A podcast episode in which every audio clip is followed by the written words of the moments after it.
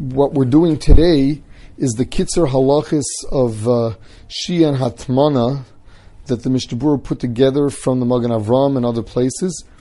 So, um, first of all, the Mishnah mentions that uh, the, the way they left things, which was sitting in the oven, um, where your your food is sitting in a pot, the pot is just sitting on the oven floor and not touching anything. That is called shehiyah and not hatmana. Um, therefore, according to the Ramah, even if it's sitting on top of coals, that still wouldn't have a shem hatmana. It would only be shehiyah. And therefore, according to the Ramah Shita, if it's kukamachol bendro soy, that's fine, and you can even leave coals in the oven.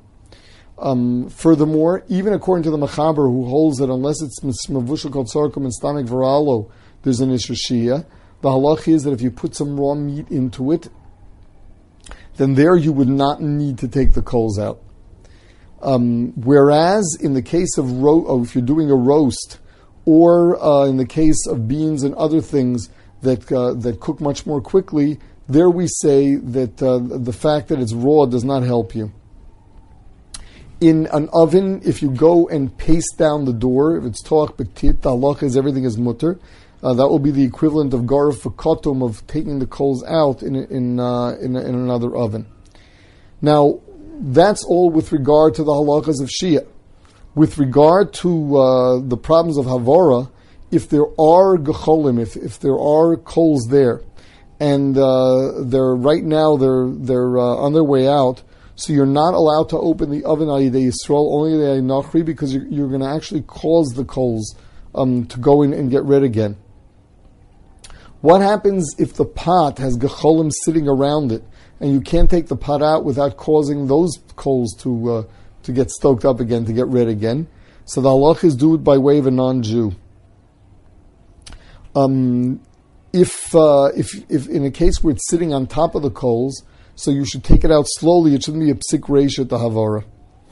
It's best that the pot not be sitting in the coals. In one of those big ovens, you push the coals off to the side. Um, now, uh, with regard to our different apparatuses for heating things up, so the general rule was that if you have an exposed flame, um, or you have uh, you have dials that will allow you to adjust the heat source. The halacha is that the, the, the, the, heat source itself must be covered. It's a good thing to cover the the uh, the knobs that do the adjusting too, but the heat source should be covered. The fire um, in, or, for, in order in order that uh, that there not be a chashash of chitui. If you have something that is non-adjustable with no exposed flame, as in the case of a plata, a hot plate, the halacha is that for shahir you can just leave it there. You don't need any blech whatsoever. There's no reason to make a gzera. Then the Mishnah Berurah talks about heating something up on Shabbos, something that's dry and was cooked before Shabbos.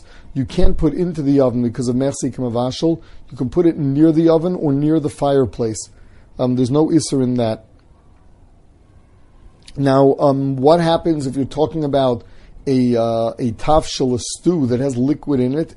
If it didn't cool off completely, so the halach is there too. You can warm it up. If it cooled off completely, you can put it into a place that it's going to become yad soledes bo. Um, to put something in the oven before the oven goes on is asra yisrael, but is mutar nachri. So, say leaving your oven on a timer and then and then putting the food in on Shabbos before before the timer goes on would be asr, but ayidei nachri is allowed to. And with regard to wrapping the food up in towels or so, that would be hatmone and einamos of hevel, which is mutter on erev Shabbos, but will be asr on Shabbos itself.